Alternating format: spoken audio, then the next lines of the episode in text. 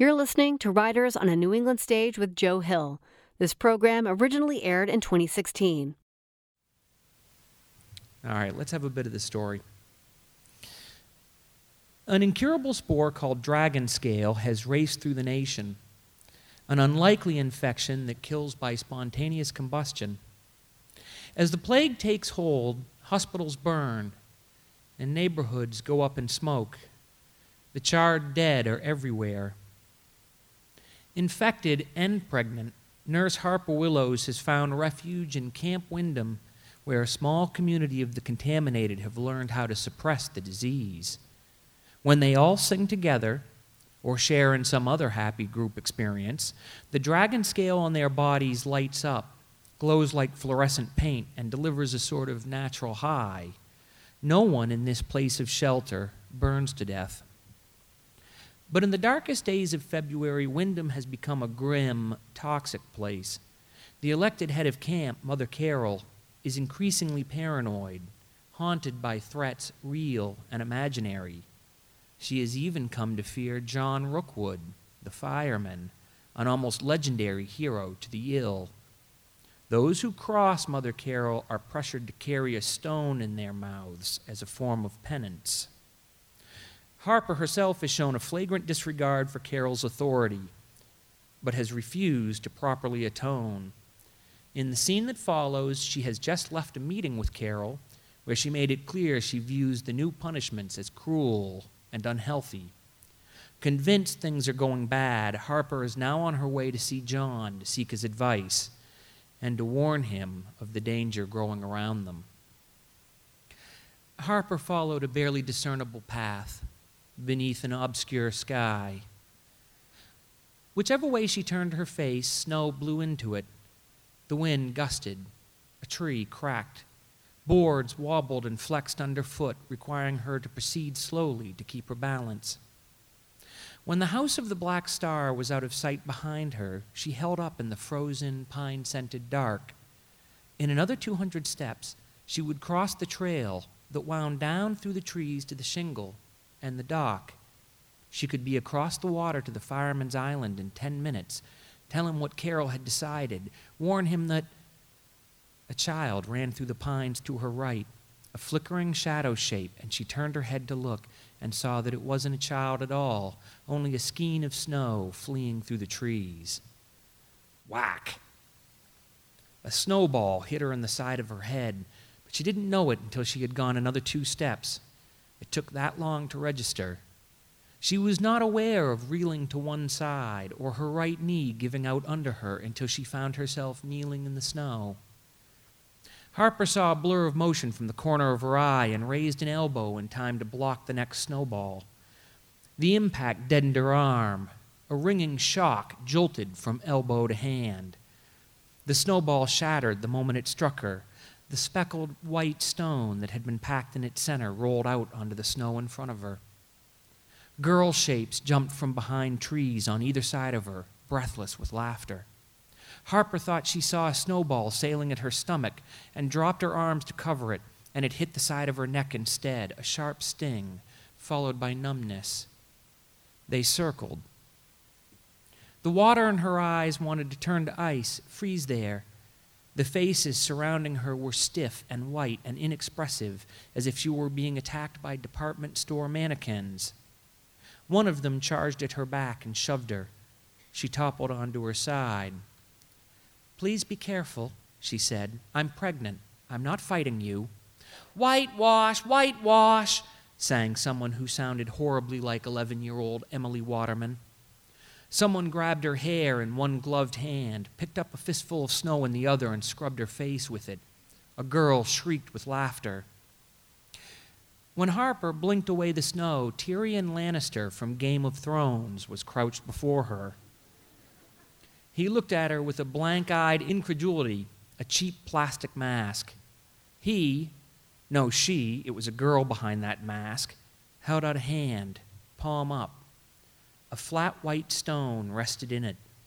Eat it, came the voice from behind the mask. Eat it, bitch. Make her eat it, another girl in another mask said. They were all masked. Eat it, eat it, eat it, girls chanted. Harper was on her side in the snow, one arm covering the ripe swell of her belly, the other arm trapped under her body. The girl holding her hair yanked. Then she yanked harder. Harper opened her mouth and held it open like a child letting a doctor look at her tonsils. Tyrion Lannister forced in the stone, a cool, flat weight. There was a sound like someone ripping a bedsheet in half. The hand clutching her hair yanked, pulling Harper's chin up, forcing her head back. Another hand slapped her in the mouth, hard. A thumb moved back and forth, pressing the strip of duct tape flat across her lips. Half an hour, said the girl who had her by the hair. It stays in for half an hour. Now get up, get on your knees. Harper was lifted onto her knees. The girls pulled her arms behind her, and there was another ripping sound, while one of them tore off a fresh length of duct tape and bound her wrists together. Maybe, Harper said, meaning be careful of the baby. She had no idea if anyone understood her. Two girls danced together, holding hands, twisting and spinning each other. One wore an Obama mask, the other a Donald Trump face. Flashlights played across the pines, a swarm of bright gold lights. Harper had to look again before she realized none of the girls were holding flashlights. It was the girl them, girls themselves, leaping about, laughing, kicking snow at her. They were lit up like in church when they sang together. They shone for each other, their dragon scale throbbing, intense enough to cast a brightness from under their jackets up around their open collars. So, there were other ways to enter the exalted state of the bright then. A chorus or a firing squad. Either would serve to satisfy the scale. Harper heard the snicker snack of scissors. Her gold hair began to fall in the snow.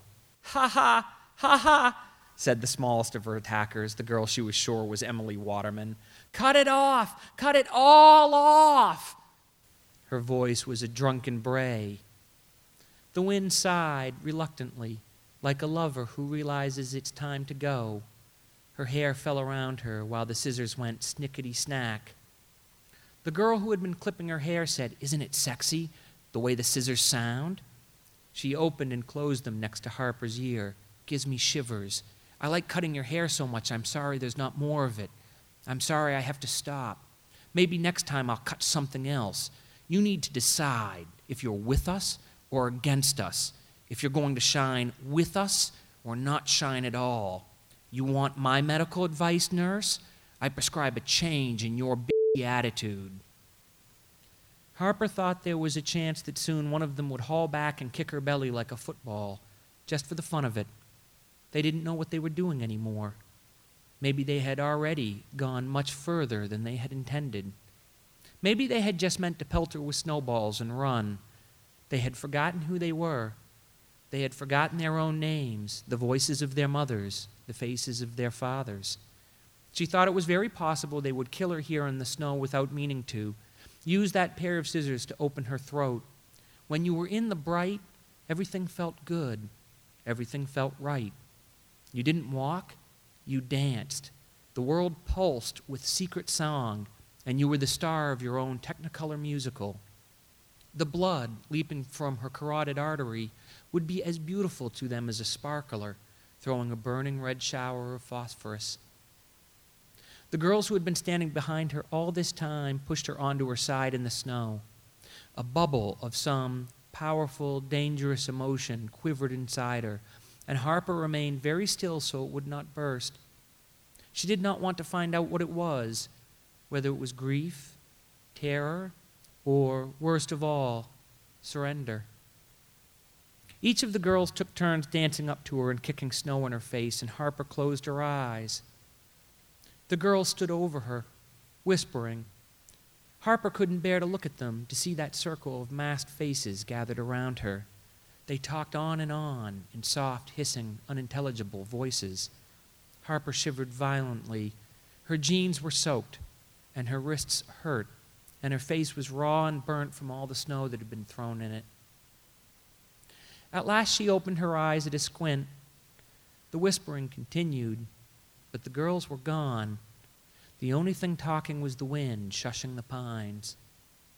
She wriggled and twisted her wrists. The tape was on her gloves, not her skin, and in a while she was able to squirm one hand free.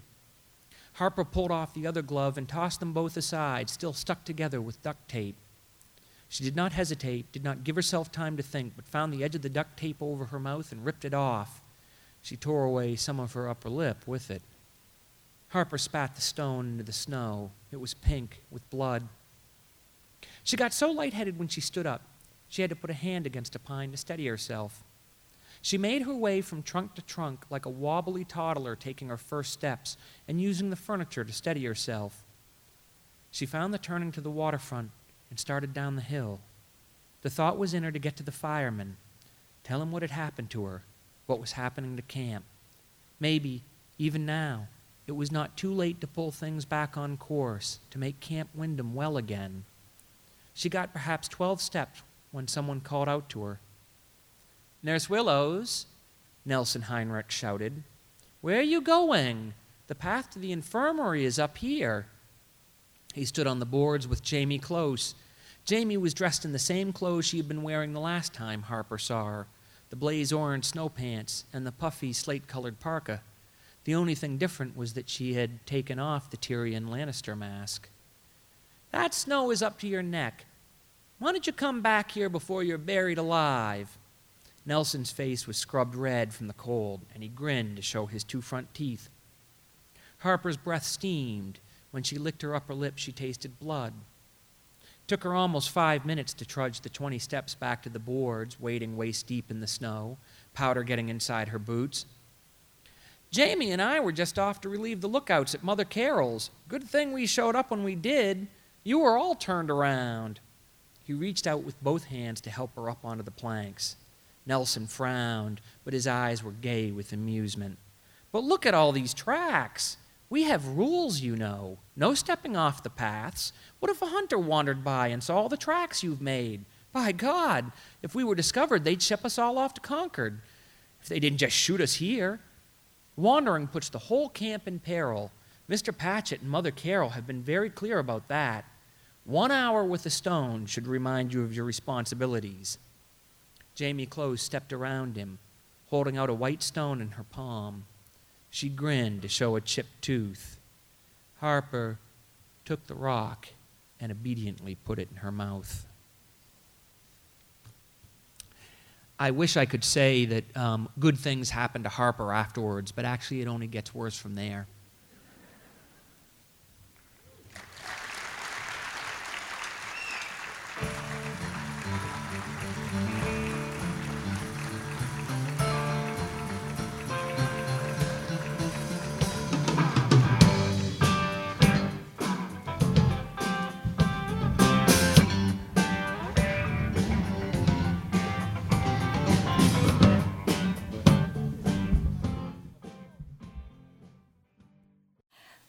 Everybody. Oh, come on. Hello, everybody. this is the night, we're getting the sneak preview. This is the night before Joe Hill's new book comes out. Here in Portsmouth, New Hampshire, a town pretty much laid bare in your book. yeah, the, the town is all over the book. North Church is in the book. Uh, I burned uh, Portsmouth Hospital to the ground. Sorry about that. um, uh, much of the book takes place in South Street Cemetery, mm. um, which is the size, it is a graveyard the size of a small village. It's just incredible. If you've never been there, you know, it's worth taking a walk, but plan for most of the afternoon because there's a lot to explore we get all these local landmarks, and you know, it sort of reminded me. And bad things happen in this small town of Portsmouth, New Hampshire. Yeah. As you heard from that, you know, the violence among teenagers, neighbors against neighbors, couples against each other, men and women against each other.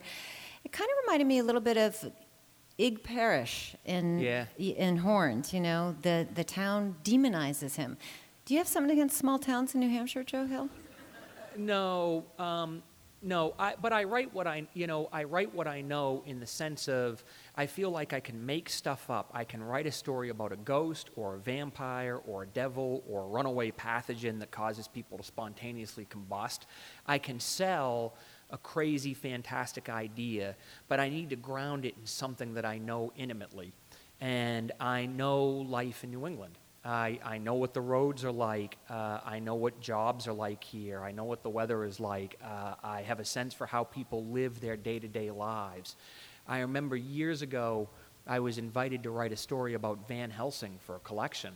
And for me, the hardest part of writing that story was figuring out how I'd get Van Helsing to New England because I couldn't leave him. I couldn't leave him there in old England. I would have had him running around in the fog saying "God save the Queen" or some something dreadful like that. So, um, so this is this is what I know and how I know to ground a story. And dragon scale, tell us more about it. One of the characters calls it the most sexy pathogen ever. How, how fully formed was it in your mind when you started writing this book? You know, I when when I came out here earlier, I said thanks to a bunch of people. One person I forgot to thank, who is here tonight, is my mother, Tabitha King, um, a terrific American novelist. And uh, my mother is an amateur mycologist, and she knows a lot about spores and fungal infection and mushrooms, and you know, she's. Um, um, she she goes out in the woods and she picks mushrooms and she brings them back and she cooks them in an omelet and she hasn't killed anyone yet. Um, and and so so in the Fireman we have this this runaway pathogen, this spore called dragon scale, and it gets on you and it's very beautiful. It looks like a delicate tattoo, uh, black lines with gold speckling in it, and, and much like your necklace, and um, and it's beautiful. But when you stress out when you feel anxiety, you start to smoke. And if you can't control your fear, you burst into flames and you die of spontaneous combustion. And, um, and the, the crazy thing is, as improbable as it sounds, most of what the dragon scale can do can actually be found somewhere in mycology. Uh, almost every single aspect of it exists to one degree or another. Um, and that was a very conscious choice to do something that was grounded in science after writing several supernatural novels that were completely about the fantastic. And for my research, I just I mind my I mind my mother. Well, Harper Willowes Grayson, who is the school nurse, yeah. who is the the protagonist of this novel mostly. Um, she uses Mary Poppins as a role model. She's plucky, she's very smart, but she knows, you know, you, you give her a history, you give her a sense of being a woman in the contemporary world. For instance, she realizes that she hasn't really much liked the men that she's had sex with in her yeah. life. But sort of like in NOS4A2, Vic McQueen, you know, it's a really strong female protagonist. And I'm wondering how you got that female protagonist gene. You're probably your mother again? Well, you know, uh, my mother comes from a large family and has many sisters. And I did grow up, you know, uh, for me, what was terrific was sitting under the dining room table when I was seven or eight. And uh, my, my mother is from the Spruce family. And um, when the Spruces got a couple glasses of wine in them um, and uh, slipped into some fairly salty talk, about politics and, and Maine and work and uh, relationships. That was always really exciting to listen to as a little kid. You know, you felt like you were getting the real deal.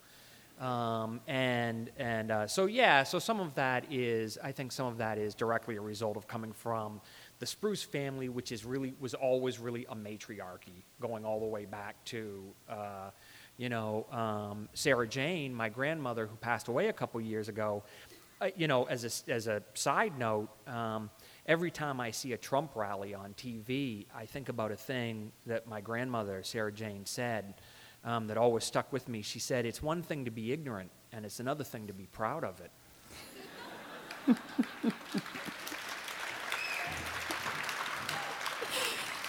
I'm thinking, we were talking about this earlier today with my um, producers. We were saying that this isn't really a post apocalyptic novel, it's like a mid apocalyptic novel. Yeah. You're kind of in the apocalypse. And it's interesting that women are often the protagonists in those kind of novels. What does that, what does that mean? Why do you think that you gravitated toward that for this? Well, I don't know. I don't know so much um, I don't know if I even agree with the question because certainly some stories like The Road, which is post apocalyptic, is kind of a manly mm-hmm. man story. It's like, I mean, were there, I don't know if there was um, a single female in the whole book. It was just kind of guys rooting around in the wreckage of the world, snuffling at each other. Um, my, if there's a lot of female characters in The Fireman, that's partially a reaction to the superhero movies that have been out just lately, which I love. I'm a comic book guy. I'm a, you know, for me, my big professional breakthrough was when I got to do an 11-page Spider-Man story about 10 years ago, and I felt like, wow, I, I finally made it. Um, you know, and I love all these, these, there's been this whole rash of tremendous superhero films going up to all the way the recent one, Captain America Civil War. But, but they do have their flaws, and, and one of them is the utter lack of female characters. There's this single f- female superhero, right? Black Widow. And Black Widow, she's like the only woman in the whole thing, and she has to be everyone's love interest, and she has to represent every woman um, in the world, and that, that's just untenable. That just doesn't make a character. So I did look at The Fireman as this big science fiction science fiction action kind of superhero story because the fireman is kind of a superhero. He's sort of 50% the human torch, 50% Charlie McGee from Firestarter. but, the, but the secret of the book is that almost all the big roles are played by women. It's, the, the title itself is a bait and switch. Um, it's called The Fireman, but it's really Harper's story. It's her foot on the gas pedal. It's her decisions that make the action happen. And she's surrounded by a lot of interesting female characters. Her closest ally is Renee Gilmanton. She contends with a frenemy, a teenage girl named Allie, who is kind of punk rock. And maybe the most sinister character in the book is Mother Carol, who is this uh, neurotic paranoid who rules over Camp Wyndham with an iron grip. Um, since you brought it up, we do have a question Team Captain America or Team Iron Man? Oh, I think, I think I, I mean, Captain America in my heart, but in my head, Iron Man. I mean, I'm like cheating. I'm taking it both ways. I mean, the thing is, is Iron Man sort of represents a certain democratic ideal, the idea that nations can work together to solve problems. He's like, you know, there's going to be an international accord signed by 127 nations to limit the use of superpowers. And as as a card, you know, I've got my woman card in my wallet. I'm a total Hillary guy, and I believe in that kind of, you know, uh, thing um, where nations work together and we do like treaties and stuff. I think that's great. But in the film, of course, I'm a, I'm a total Captain America guy, you know.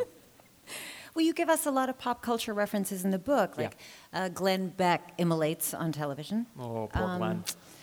J.K. Rowling is executed Ah. publicly for helping out the infected. She faces, she faces, she's helped the infected, secretly used her wealth and her influence to help many of the infected, and then she's rounded up. And in front of the firing squad, she refuses to apologize for a single adverb. George Clooney burns on a do-gooder mission. That hit my mom hard. Yeah. it wasn't easy for me to take either. One character was also um, characterized as a Trump voter. You mentioned Trump in the wearing the mask. Things so- didn't work out so well for him now that I think about it. So what, what are you doing here, placing us in the now? Um, you know, all science, it's, it is a science fiction novel, uh, uh, and all science fiction novels are not really about the future. They're always about what's happening now. It doesn't matter if the story is set in, you know, the 25th century. It's always, uh, the good ones are always about us here now. Um, and, and in the same way I write about New England, you know, we're all swim in the pop culture. Uh, you know, it's, it's the, um, um, the bread and butter of our lives and apocalyptic scenarios i mean we've all we've had this. We've had walking dead on tv for six years. We've had the road. Uh, we've had all the you know dawn of the dead. And i think it's it's impossible to write an apocalyptic story without reflecting upon the stories and the stuff that's around us. I mean i'd add you know, someone said the most unrealistic thing about any zombie movie at this point is the idea that people wouldn't know what the zombies were. You know, that they wouldn't have a plan. We've had so much of them, we'd be like, oh, it's, it's happening. Okay. You also have um, a, a talk, a very powerful talk radio host who's sort of stirring things up. yeah, there's a morning shock jock, maybe right wing type guy who uh, comes in the story, um, and uh, his name is the Marlboro Man, and he's sort of the voice of America's bro dudes, uh, and um, um, you know uh, he's a he's a fairly nasty piece of work, but he was also sort of ugly fun to write about. You know, this is a guy who's probably the great experience of his life was like seeing Ted Nugent in concert. well, tell me about that the ugly fun of writing these nasty characters. How, what, what kind of headspace do you have to be in, or do you just, they just come? Um, you know, uh, I always try to bring a sense of humor to it.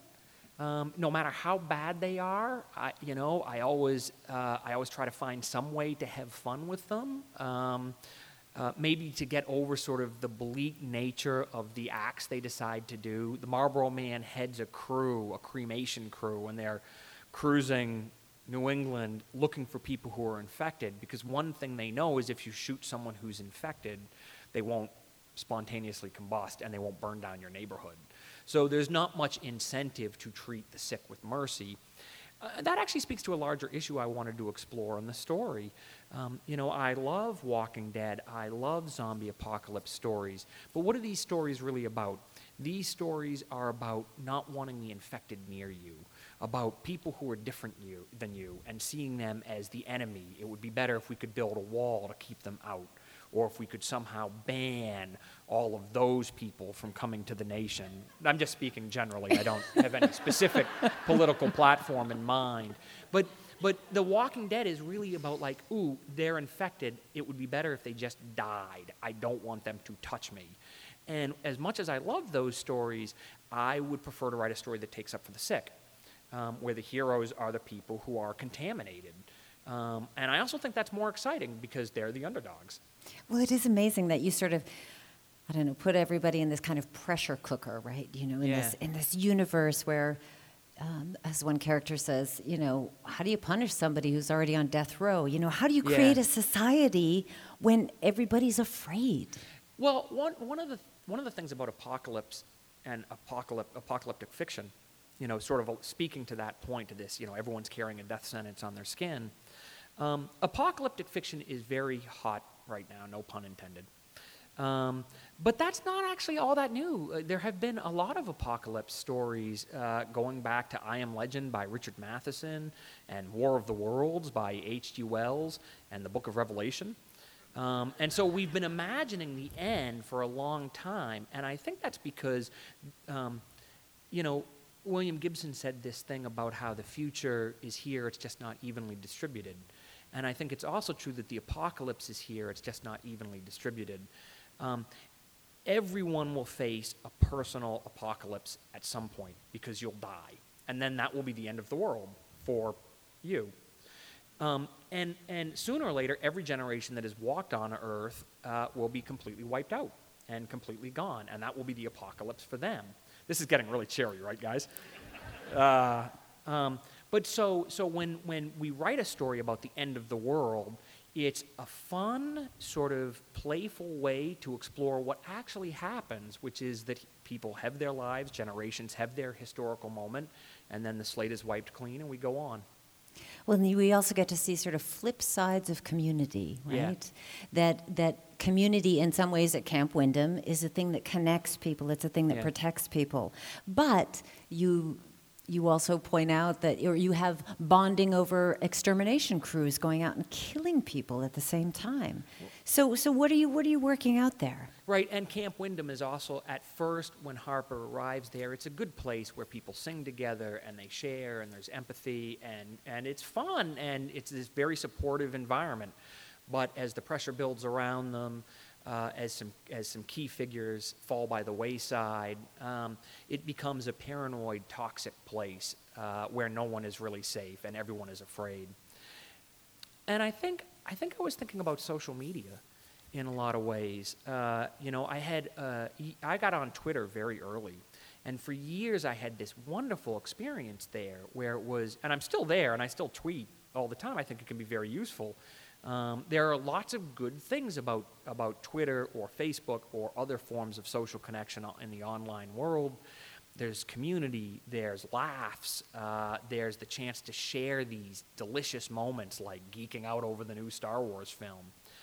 But then there's the other side of social media. Um, you know, you have a community of friends where you're sharing good stuff, but then there's other communities, like a community of people that gets off on harassing women online and they'll find some woman who dared to have an opinion, and then they'll circle and pile on, and it's sort of gross and creepy.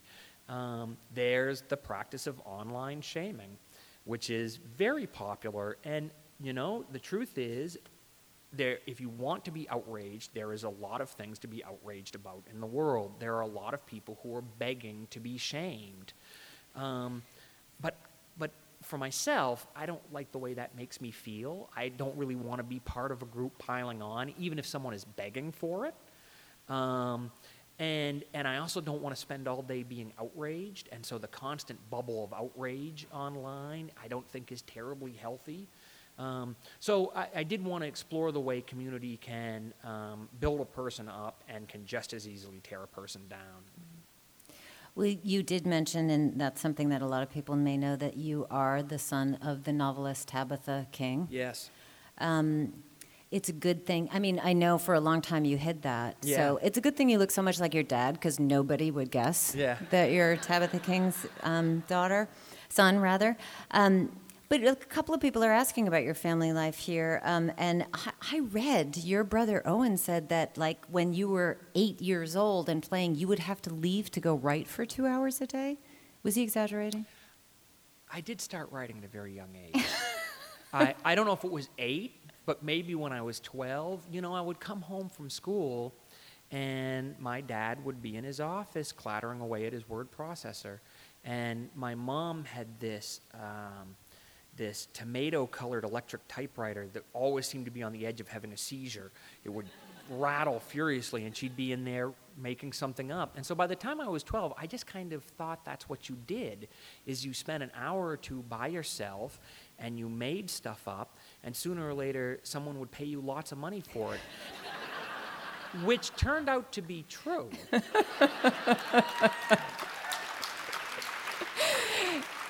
So by the time your voice changed, you'd already gotten your like 10,000 hours as a writer. And You know, I, I, I sometimes talk about the four novels that I wrote um, that I was never able to publish while I was sort of building my craft. And, and um, um, actually, it was more like eight novels because I wrote four in high school.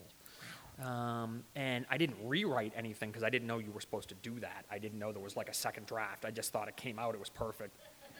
You got a check, and that was it. Was you were done. On to the next thing.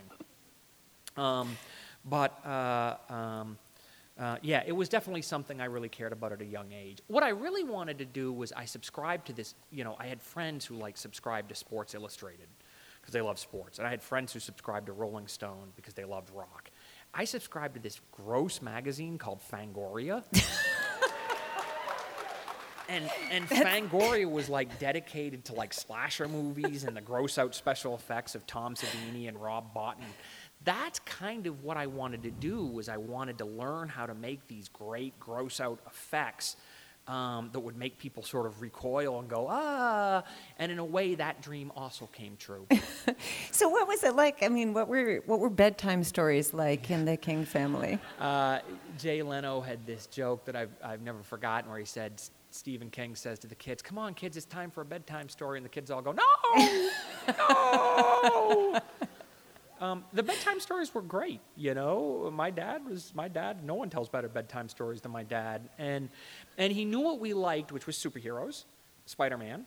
And he would always tell it, they weren't scary stories, but they were horrifying. There's a difference.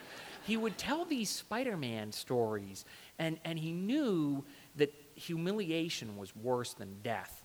So, like, like Spider Man would be, you know, fighting Doc Ock, but he'd, he'd also have diarrhea.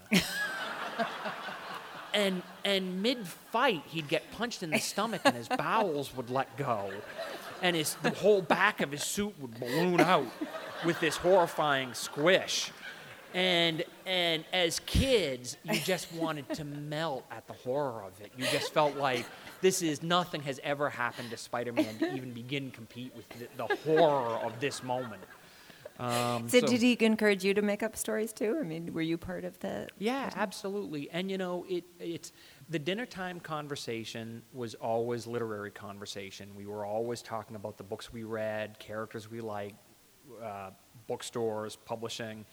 it sounds very 19th century, but after dinner, instead of watching TV, we would go into the living room together and pass a book around and read to each other. Oh. Um, and that's how I first read uh, the Chronicles of Narnia, and uh, how I read some of the early work of H.P. Lovecraft and um, Lawrence Block, a great American crime writer, and that was all stuff we discovered together as a family. But you did go to great lengths to conceal Yeah. your pedigree, let's Yeah. put it that way. Um, changing your name Yeah. to Joe Hill. Well, Um, my name is already Joe Hill. It's Joe Hillstrom? it's, it's Joseph Hillstrom King, and I decided to publish as Joe Hill instead of picking up. I considered some pen names, um, but in the end, I thought, well, Joe Hill makes the most sense because it'll be easy to cash the checks. So, so why? I mean, why Right. did that matter you, to you so much? So I'm a pretty insecure guy, and when I was 18, 19, I began to worry about publishing as Joseph King because I had a fear that uh, it would it would invite a publisher to to accept mediocre work and publish it because they saw a chance to make a quick buck in the last name. And I didn't want that, and I, I needed to know when I s- sold a story that I, I sold it for the right reasons because it was really good and an editor loved it and wanted to go forward with it. So I dropped the last name and I was able to keep my identity a secret for about a decade. And that was long enough to collect a lot of rejection letters and, and also publish some short stories and, and build my craft. And I had my big breakthrough with Spider Man, where I did my 11 page Spider Man story. Spider Man did not get diarrhea, um, which just goes to show that I'm like a quarter of the writer my dad is. you know, I missed a golden opportunity. Um, but um, So Yeah. when the cat was let out of the bag, however, you know, you you you've been for some time established as your own writer. I mean, your fans come to you as Joe Hill fans, and you're a New York Times best-selling writer. And I'm, do you ever get that urge to throw that identity all away and begin anew? I mean, do you feel at all constrained by being Joe Hill? Oh, not at all. No, I mean, not not even a little. You know, um, I, I still think that to a degree the pen name works. That that even now a lot of people know, but a lot of people don't know. It's ridiculous to think people sit at home googling me. You know, most people don't care. And they'll wander into a bookstore with a few minutes to kill, you know, maybe they're there to buy a Mother's Day gift or something, and they decide to get a little something something for themselves, and they'll see NOS4A2 or Heart Shaped Box and pick it up and say, oh, this looks good, and go home and read it and have a good time, and then they Google me. Um, and I always feel like, oh, it's great. I, it's great when I got a reader who didn't know. It's okay when I got a reader who did know. Um, you know, I hope that, the, that they enjoy the books. But it's still sort of satisfying when I capture another reader who is, you know, um, unwitting. Well, still, you know, coming into your own obviously has not been easy. I, I read about after the heart-shaped box that you went through a really tough time. Yeah. You got divorced. You Yeah. have uh, you had a breakdown, which you've since talked Yeah. about publicly. How did how did you know when you needed help? Um, so I did have. I mean, it's sort of a, it's sort of like one of these depressing cliches. You know, it's like uh, someone has a big success and gets all their daydreams, and then everything falls apart. And I hate cliche. Like that's just you, you learn to avoid that when as a writer. Um, I have I have a line in the book where I say uh, about a, one character that Ben Patchett loves cliches so much that he leaves no stone unturned. Um, but um, uh, I did have this kind of collapse, uh, you know, um, after Heart Shaped Box came out, and I couldn't seem to get. St- I felt I felt very depressed, and I had always struggled with a certain degree of paranoia, um, but never. It was always manageable. It always stayed in his bo- in, in his box, and this time it kind of exploded from the box, and it was very hard to control. Um, I remember when I went on tour for Horns, which was a very, very hard book to write. Um, you know, I mean, there's, I hate when a rock star is like, I don't know how everyone can dance to that song. I was in so much pain when I wrote it, you know, and you're like, oh my God, dude, get over yourself, you know. But it's hard. It's, I feel like Horns is a really, really good book and that people have fun with it. But it's hard for me to look at that book because I was such an unhappy person when I wrote it. And I remember going on tour for it, and I'd be on at the events. But after the events, I'd be tearing apart my hotel room looking for fiber optic cameras because I was convinced someone was spying on me. And um, I have three boys, three wonderful, amazing boys. And at a certain point after I got done with the Horns tour, Um, I thought you need to see someone, and had been encouraged by my father. Um, you know, my dad was the one person I could talk to. I'd call him every night with my latest set of paranoid fascinations. He's very patient about listening to it, but at one point he said, You know, Joe, it might help to have someone professional to talk to about some of these ideas. Um, I had had anxious thoughts and paranoid thoughts earlier. I had resisted the idea of talking to a therapist or a doctor about it. I didn't want to get on a medicine, on a pill, because I was afraid it would cut my creativity. Yeah, where where you kind of have that Yeah. cultural thrall, right? That you know, the crazy artist. That's what Right. drives you. It, it turned out that actually being um, a paranoid asshat uh, was cutting into my creativity, um, and that and that getting on the pill and getting into therapy made it easier to write. Um, so, but it didn't matter if it made it. It didn't matter if I ever wrote again. At a certain point, I had three boys, and I realized I needed to be sane and balanced for them. Here's a question from the audience. Nearly every author will admit to experiencing writer's block from time to time. Do you have any sure method that you use to stave off the block and get the juices flowing again? I think I think writer's block uh, is a very artificial condition, and usually what it comes down to is your subconscious presents you with subjects you want to explore, and you have decided you're not going to explore that subject. Um, your subconscious wants you to write about masturbation, and you're like, "Oh my God, I am not going to write that story about masturbation. What if my mom reads it?" And so, and so you say, I'm not going to write that, I'm going to write some other story. But then that story won't come because your subconscious has decided to take its, its baseball and go home. It's like, we're either writing what I want or we're not writing anything at all. And so you have to get over it and you have to, you have to write the wanking story. And the truth is, the truth is, is your mom already knew. She already knew all about it. She's not going to be stunned. She'll be glad you're finally addressing it. Well, in the novel, Harper's husband Jacob is a would-be novelist. Yes. Um, he refuses to let her read his great His novel. masterpiece. Can we say the name? Yeah, Desolation's Plow. Desolation's Plow. Sounds like that one will tear the bestseller list up. And when she when she finds it and actually she reads it, she realizes that like at one point I can't go any further and still love this guy. because she sees his contempt and his grandiosity and sort of, you know, imagining how great he'd be on NPR. Yeah. Is that, is that what every writer really does? I think I think if you want to have the ideal villain for your book, you know, find some self-centered narcissistic writer who dreams of being on the stage at the music hall, being interviewed for, for NPR and you've nailed it. You've got someone everyone can justifiably hate.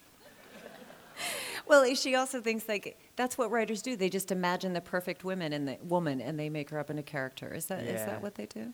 Well, that's one of the things I wanted to rip in the book. You know, she says, uh, you know, um, real women are unsatisfying, and so uh, novelists have to go and invent a woman, um, the woman they'd actually like to be with, and and uh, that was sort of a place to poke at the way women are traditionally used in fiction and, and in thrillers. And hopefully, I managed to avoid those traps with this book, but you, you never know. I guess readers will tell me. I think it's safe to say you have. Um, uh, audi- someone in the audience, i- i- actually, Jacob writes with an outline. Um, I've Oh. heard you write without an outline. Yes. Do you do any pre-writing, setting notes, characters, etc.? I think that outlines are the tools of the devil.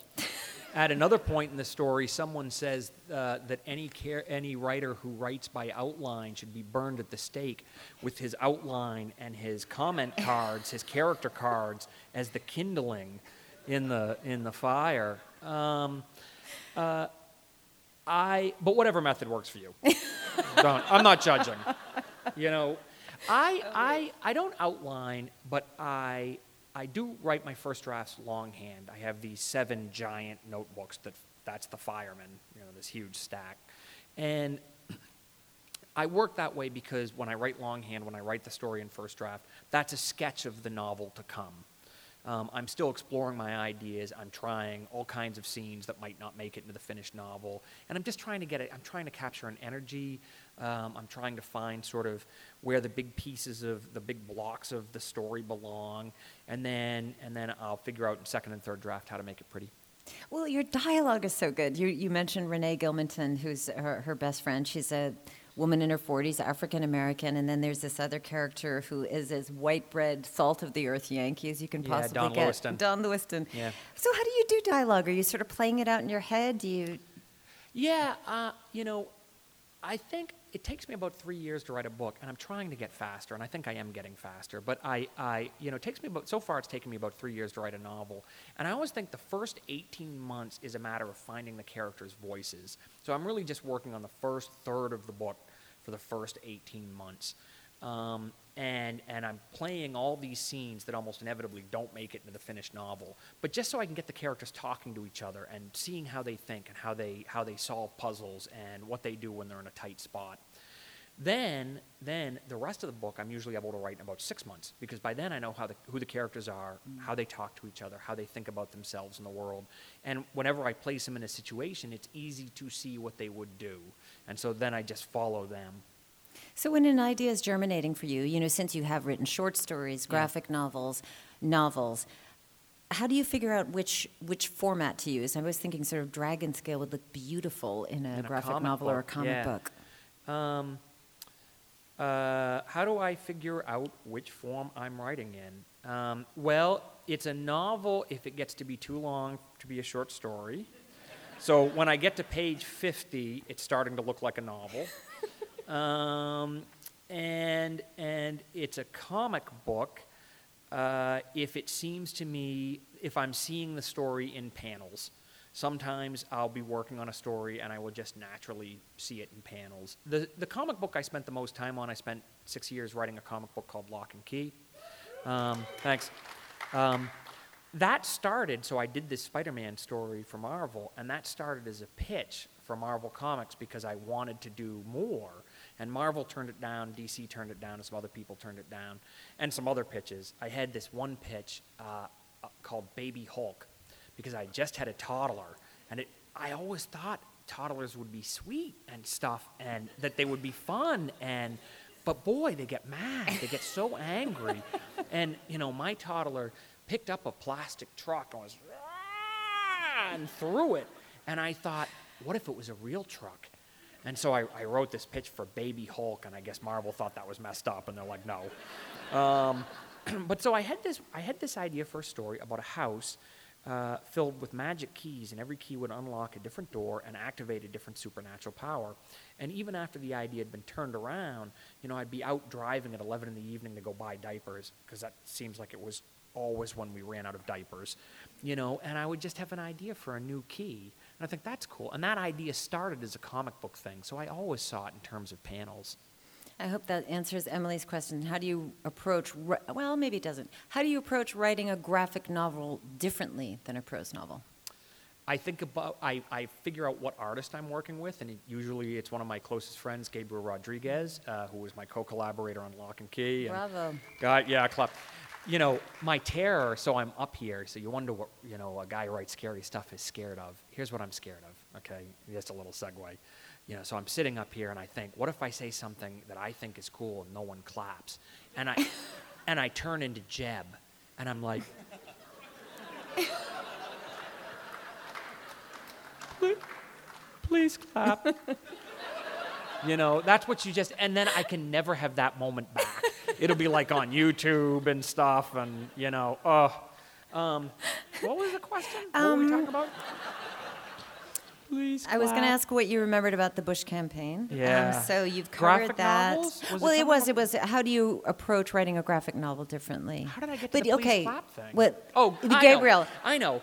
I right. Gabriel Rodriguez, amazing artist, and and um, Wait, can you, can I add this? Anything in the works with Gabriel Rodriguez is another Yes. question. Yep. Okay. Okay, so right. finish So that bit. so um, so when I'm writing a comic script, what I think about is what would Gabe love to draw. So when I'm tackling any sequence, I'm always thinking about what would be the most fun and or the hardest thing for him to draw here. The harder, the better. You know, and and um, he is doing so. I did. I did. in the 1980s, there was a TV show called Tales from the Dark Side and great. It was my generation's Outer Limits, Twilight Zone. Great show. I was hired to relaunch it for CBS, and and then they wrote me this big check, and I was like, I'm like, oh my god, that's a lot of money, and I, I got, I was sweating because I've never done a screenplay. I'm like, oh. oh wow, they're gonna really, I'm gonna have to blow it out of the water. Uh, They, they're gonna want awesome. Um, you know, and so instead of writing one script, I wrote three scripts, and I wrote a Bible for the first three seasons. And and Tales, my reboot of Tales from the Dark Side went on. It's now entering its second hit season in my imagination.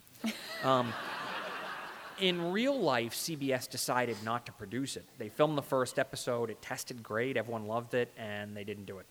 Um, but my comic publisher IDW said, if you don't want it, we do. And they took, they got the rights to the screenplays, and they got Gabriel Rodriguez to draw them. And so now people are going to get a taste of what the TV show would have been because we're going to do Tales from the Dark Side as a comic. Whoa. Okay, what can you tell us about the Locke and Key television show? I'm working on a pilot episode right now. Woohoo. Okay. Uh, let's see. You know, I was thinking about working with Gabriel Rodriguez. You're, that's a very collaborative kind of thing. So, what was it like to go from that to, I would say, the relatively solitary life of a novelist? Yeah, you know the thing about the thing about writing novels or short stories is it's lonely, isolating work. Um, I actually can't see the audience because the light is in my face, and that's how I like it. You know that I, I feel so comfortable when I'm essentially almost alone. I mean, you're here, but you know. Um, um, so so the thing which is great about comic books is you have this band. It's like being in the stones you know? You've got you know gabe is like keith richards um, only better looking and not like all weird. Um, and and you know i felt like i was the drummer and the colorist is like the keyboard guy and and it was so much fun. It was almost too much fun um, because it's fun and it's easy, and strangely, that's kind of an argument not to do too much in comics. Um, you know, writing novels and short stories is hard and uh, frustrating, but I think that that's the work that develops you, and and I want to keep those those skills sharp as well. And when you finish a novel or a short story, that is a, there is a unique satisfaction in that. Well, in this novel, um, even Mary Poppins singing a spoonful of sugar becomes somehow tinged. It becomes With creepified. Yeah. And and I was uh, just like in NOS4A2, you know, the Christmas land, the amusement park becomes Lon, creepy, Lon creepified. Chaney had this great quote where he said, "There's nothing funny about a clown at midnight." But is that your aim to poison our, our cheery views with something darker? Uh, I always think the juxtaposition of something sweet and innocent, like an ice cream truck, uh, you know, or Christmas, uh, you know, um, um, in the when you place it in with if you if you juxtapose that with something terrible, there's a there's a frisson there which creates chills, which creates fear. Um, and and I did play around with so Harper loves the 50 the musicals of the 1950s and the 1960s and um, she's really she's this tremendously happy optimistic good-humored person. Um, and she's the kind of person who probably sings too loud in the shower. And and it was sort of satisfying to have this plague pouring across the nation destroying everything which becomes the the unstoppable force crashing into the immovable object of Harper's optimism. And I thought that was an interesting juxtaposition. But yeah, she does she does sort of wish that the world was more like a 1950s Disney musical. And weirdly, she then wanders to Camp Wyndham, where people keep the dragon scale suppressed by singing together. And so she sort of finds her way into this sort of nightmare musical land. Um, to, to create the character, I did watch a number of very old Disney musicals, which is proof that I'll suffer anything for you people. She's also she's a person who gives unflinchingly. I mean, she doesn't even Yeah. think about it. Even to her enemies, she's like, if someone's hurt, I'm going to help Yeah. them. But there's this really interesting moral dilemma that she has in the book, right? That she she's pregnant. Yeah. She realizes that she's walking around carrying this spore and carrying this baby. Um, I think she says it's something like it's it's like a loaded gun that a kid could find. I mean, she could kill Yeah. somebody with that. Yeah. It is such an interesting thing that she's, you know, she's doing this not for the self but for the future. So, so have you written the the hopeful apocalyptic book? It's more like it is really the sunny look at the end of the world. You know, that was how I viewed it. Was I did think, you know, I, I read Cormac McCarthy's The Road, which I, I, I love, and I love Cormac McCarthy, and I mean, he's ten times the writer that I am. Um, but there's this scene in The Road where these degenerates are, are frying a baby on a spit over a campfire, and and I know it's the most horrifying scene in the book, but isn't it also sort of funny? Is it wrong to think that? You know, because it's so bad, it's so awful. And one of the things I wanted to say in the book, I wanted to show some people who have a sense of humor and a sense of empathy and, and a basic core sense of decency. I believe that humor and empathy are not luxuries that we would cast aside um, when times get tough and then we'd be animals chewing each other's throats out for the last can of spam. You know, I think that I think that humanity is humans are affectionate little monkeys, and that we have to love and root for each other. And you know, when the towers fell, uh, there were people running up the staircase to see who else they could help. If if you don't show humanity's decency, it's hard to see why anyone would care if we survived the apocalypse. You know, if we're really as you know, if we're going to be down roasting babies on a spit over a campfire, maybe it's time for the cockroaches to have their turn. Hmm. Um, yeah. Well, we get a couple of lessons about surviving the apocalypse. One is one of which is stock up on cigarettes, not Yes. gold. That's actually the currency. Um, but also, there's a point when Renee uh, she reads to the kids in the camp, Right. and um, she decides, you know, read something short. You don't want to start Game of Thrones when you're about to catch fire. Yeah. So, so what do you want to be reading, Joe Hill, when the world ends? I don't. I don't. I want to be done with the book when the world ends. You know, I don't want to die in the middle of a story because then I won't know how it comes out. I mean, this is one of the things Renee bemoans in in um, in the book that the apocalypse is very tough on narrative junkies because you know when your life ends, you're always in the middle of someone's story, either your own or your children's or your grandchildren's or you know, and it's it's very tough not to get to the last page, but no one does. Um, there was someone someone asked me like, "What are your survival tips in case of the last days?" And I thought, man, I don't think I'd last very long. I just hole up in my basement and read as much as I could until the slow mutants found me and pulled me out, carved me up for my entrails. It's such a cheery way to end this evening, Joe. Yes, it is. But I do have some people to thank because this is a tremendous production that they put together here at the Music Hall. Writers on a New England Stage's executive producer is Patricia Lynch, the Music Hall producer, Margaret Talcott, NHPR's president, Betsy Gardella. NHPR's broadcast producer tonight is Taylor Quimby. Our digital producer is Sarah Plourde. The Music Hall production manager is Jana Morris. The Music Hall live sound and recording engineer is Ian Martin. The musical director and band, Bob Lord and Dreadnought. And there's live stage photography from this event from Clear Eye Photo that'll be posted in just a couple of days. Ladies and gentlemen, please clap for Joe Hill. Hey, thanks so much. Thank you.